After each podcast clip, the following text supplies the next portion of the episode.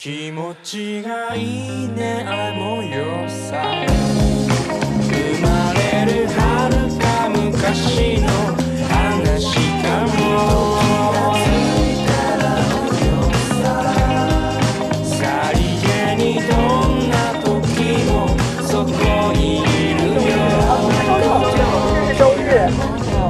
就是那个公休日。对的然后第二个我经常用的 APP 就是环球影城的那个时间表啊、它的那个官方的那个 APP 就跟去上迪一样，它那个官方 APP 会展示今天的开园时间，然后一些表演的信息、排队的时间等等。这个也是我看的会比较多嘛，主要就是官方的那个吧。对官方的那个，主要就是为了关注一下呃每天的客流量，哪个项目排队排的比较久，然后最近有些什么新的项目，都可以在这个 APP 上查到。其实主要用的就是这两个。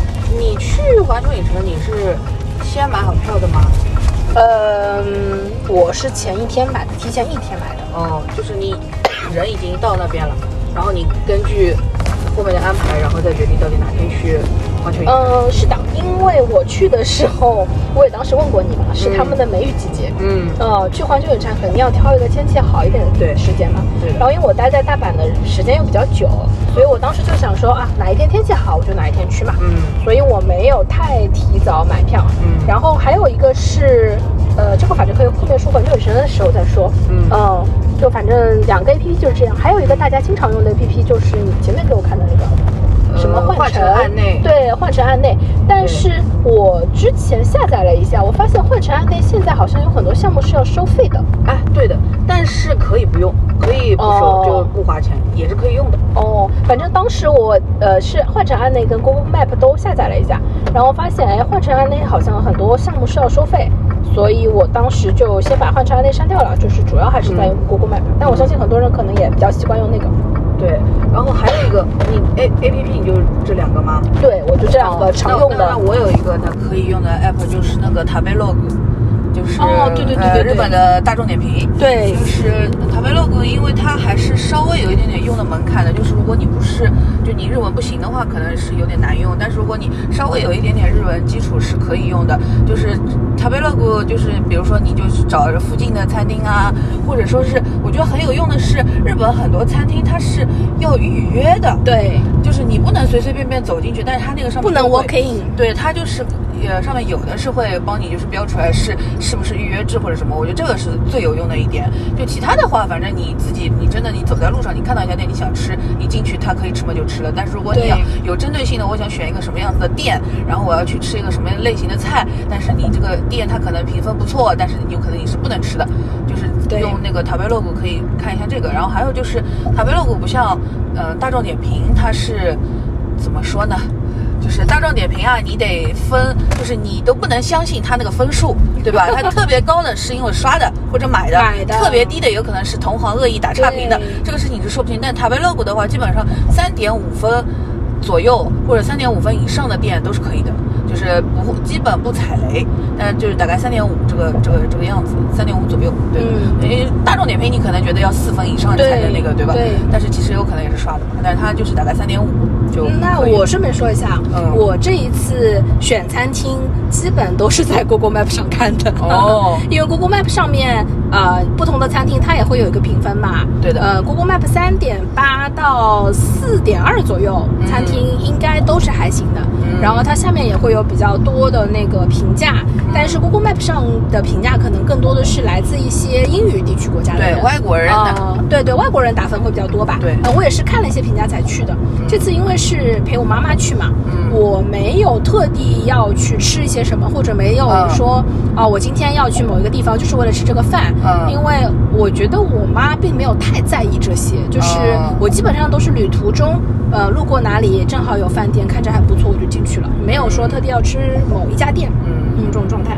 然后前面说到环球影城，那我后面就顺便开始说玩的部分了。哦。哦，我就开始说环球影城的这个攻略吧。呃，我再补一句，就是如果你英文也不好，日文也不好，嗯在日本想找饭店吃的话，大众点评还是有用的啦。哦，是的，是的。因为呃，一个是大众点评，就是你看得懂；还有一个就是有大众点评的店家，他一般对客有中文菜单对，有中文菜单，或者他对中国游客是友好的，对或者他至少可以用呃支付宝啊、微信啊这种买单，对就是相对来说会方便很多，就是对。只要它不是那么的难吃，这这也是一个方法，还是好用的。我觉得日本很少有难吃的店。有的，有的，有的，有的，是吧你碰不到难吃的店，因为我觉得游客的话会去的地方，呃，你会选的类型或者说是什么的，就是你不太容易碰到难吃的店。哦但其实还是有有的是对的，有的，有的。因为我就是说，为什么这次我还是比较放心在 Google Map 上选一些店，嗯是因为我觉得日本吃饭挺难踩雷的，嗯所以我还挺放心的。就路过那边看到有个看着还不错的，有人排队的，或有人比较多的，对对对我就进了。对，而且还有一个是因为你是适应吃日料的呃这倒是的，那有的人他不喜欢吃怎么办啦？对，像我觉得那个叫什么日本的印度菜可好吃了，可是有的人他就是不要吃的呀，对对对吧？这个也难说，嗯。日本很多菜，我觉得我们上海人口味还可以啊，就是它会有点甜啊什么的，哎酱油啊什么的。对对对对对我们都还行。照烧对对对对，我们都还行。好，那我就开始说环球影城，就说到玩的这个部分了。好的环球影城，呃，就是最开始会在小红书写攻略，就是因为我发现小红书上的攻略虽然有很多写环球影城的，嗯，但是呢，基本都在说一些热门的事情。呃，哦有一些马里奥什么的对，就主要在说任天堂园区嘛。嗯有一些细节好像就是说的人还比较少，所以当时就先想到有有有这个要写的东西，我就往上写了。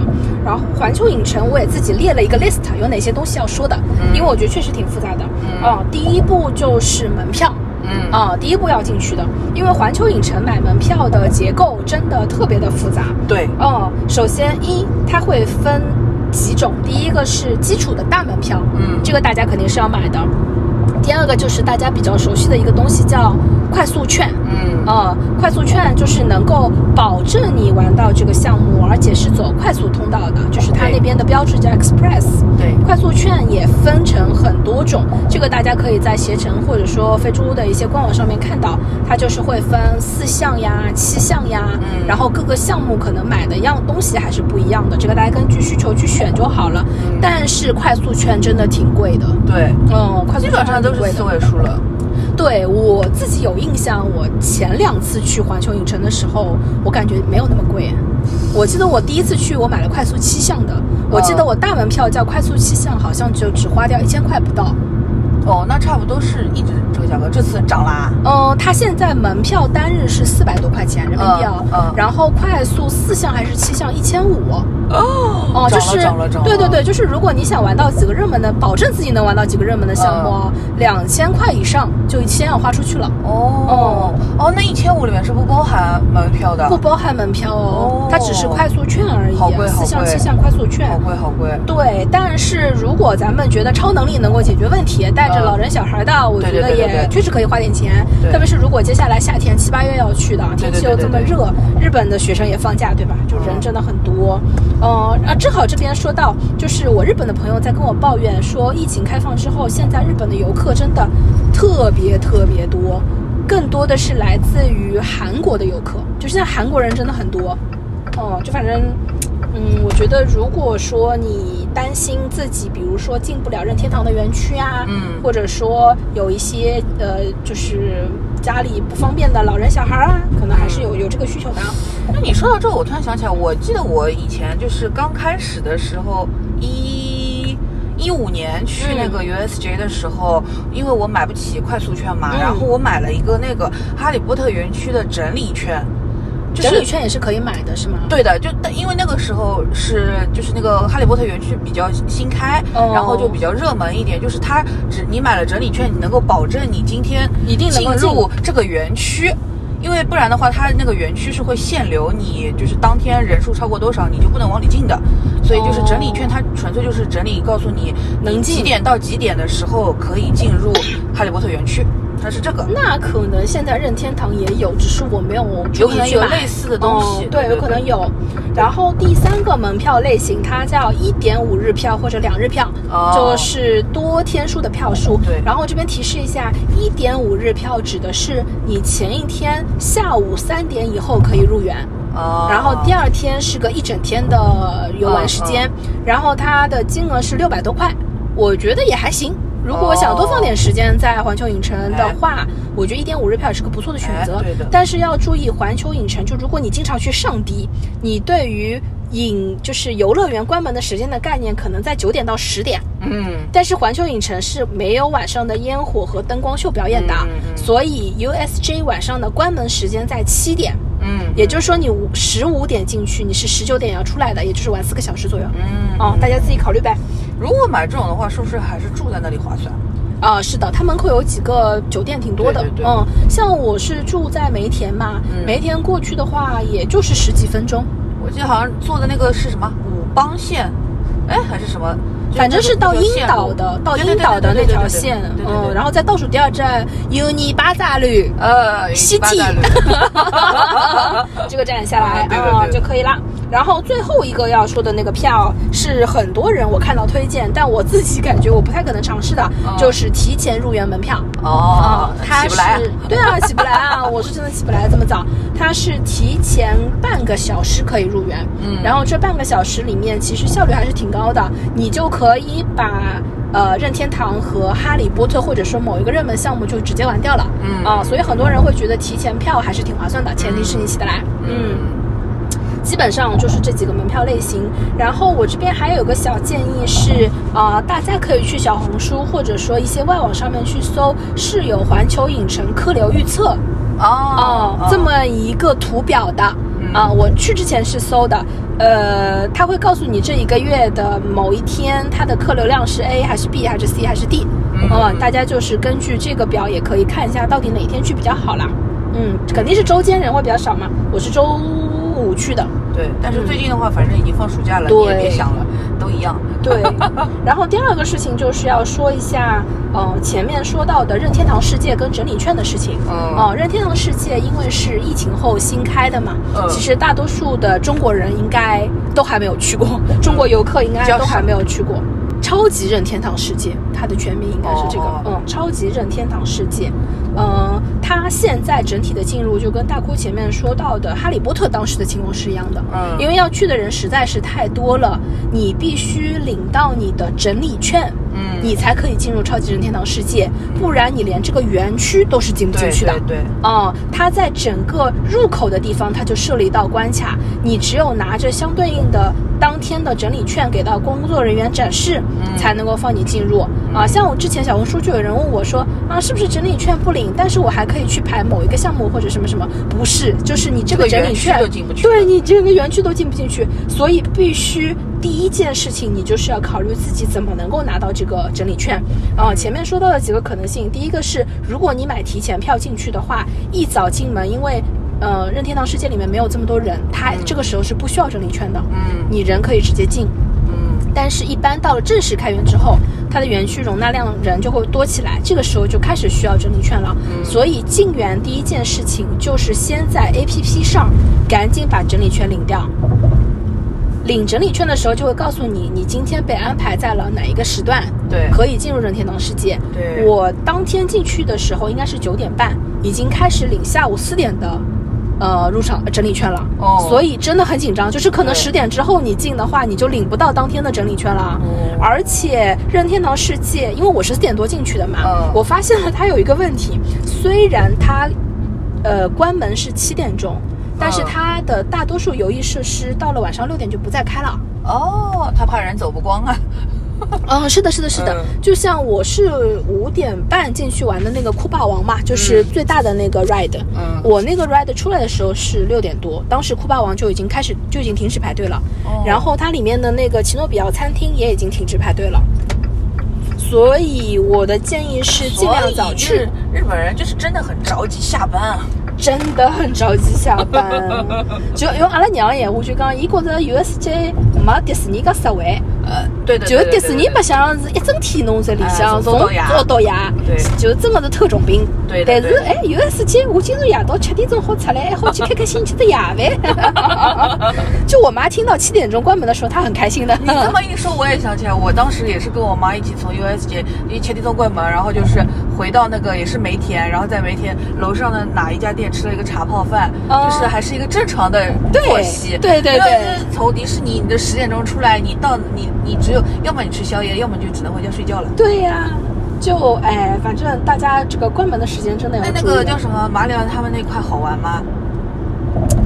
哎，这个就说到完了哎，完了就是虽然 中文 网络上面对它一致好评，嗯。然后我本身你也知道的，对。我是非常喜欢任天堂，对的。非常喜欢马里奥这个 IP，、嗯。马里奥各代的游戏从小到大我都玩了，对包括我之前马对马车、马网、奥德赛。派对，哦，派对，然后包括鬼屋。鬼屋对，在之前我有 3DS，我有 DS，对。我小时候家里有红白机，嗯。哦，就是我都玩过，但是我对这个园区的感觉真的还好，是是不是因为你岁数大了？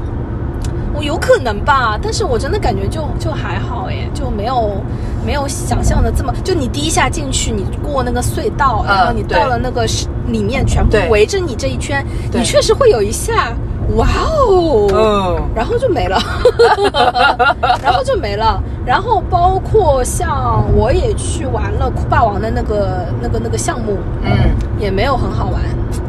他那个项目就是在模仿马里奥赛车，呃，呃，我真的是很喜欢马里奥赛车的人，嗯，我感觉也就还好。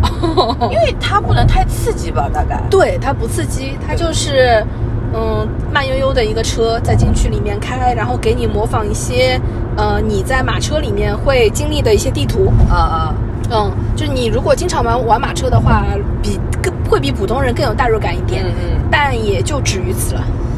所以就是还不如那个马里奥兄弟大电影，对吧？嗯，对，是的，还是大电影好看。对，是的，是的，是的，就是我第一次进哈利波特园区的时候，嗯我是很感动的。对的然后我整个觉得环境也非常的真实，对的 ride 也很好玩，我非常喜欢那个园区。但马里奥没有给到我当时哈利波特园区的感动。嗯，嗯，我印象很深刻的就是，反正第一次去那个哈利波特，就霍格沃茨，你进入那个学校里面，哦然后分院帽开始跟你讲话的时候，就开始哇，对哭了。，然后你走在那个森林里面，一开始它就有那个音乐就出来了，对对然后你前面就看到了罗恩的那辆蓝色的辆车，对的。哦，就代入感超级强。但是呢，哎，任天堂世界就，而而且可能马里奥它的针对的人群可能还是更低幼一点，对，有可能。而且我是呃。一九年还是二零年，我第一次看到他那个 TVC 的时候，嗯就当时园区没造好，他有一个公布的 TVC，对他叫那首歌叫 We Are Born to Play，对对对我们生来就是要去玩的嘛。对的对的我当时是看这个 TVC，我是哭的。嗯，哦，就是我非常非常有代入感，就是你戴上那个帽子，然后突然进入那个世界，你的手一伸，你有金币，然后你从那个管子出来，然后看到这么样一个东西，哇，我真的是太感动了。但是实质到了那里就还好，而且我觉得当时就是我有我有一个非常搞笑的经历是，你知道未来水世界对吧？嗯嗯嗯，未来水世界他在表演的过程中有这么一句，就是他说我们这扇门的背后是嗯 smoker，、就是那些坏人。嗯嗯，但是实质上，因为马里奥的园区建在了未来史世界的背后，嗯他指那里的时候，他其实是指着马里奥的山头。就那一下，我我笑了，就是你肉眼能够看到那个呃未来水世界的门背后，就是整个马里奥园区的那个城堡啊、山啊什么冒在那里。你这个是因为你没有信念感了，因为现在门啊，这个门打开来都是另外一个次元，不是实实际当中的那个东西。哎，反正就是我当下真的一下子我就笑出声了，但我看也没有别人笑，反正我自己觉得蛮好笑的。嗯，这个就是关于任天堂世界哦。任天堂世界有一个小 tips 是，嗯，大家知道那个酷霸王的那个有那个 ride 要排很长很长的时间，嗯呃，官方显示的时间我每天都看，九十分钟到一百二十分钟左右，哦就是上海的飞跃地平线。啊，真的就是这么一个时长。但是呢，我排了单人通道，嗯，单人通道三十分钟排到了。哦，嗯，所以我劝大家可以去排三单人通道，呃，包括整个环球影城其他的项目都是有单人就排单人，单人一定是快的，但是它不是每一个项目的单人都会开，嗯。嗯，像哈利波特是有单人的，但我去的那天它不开单人，嗯，会有这种情况发生。然后第三点就是我要说一下环球影城的花车攻略。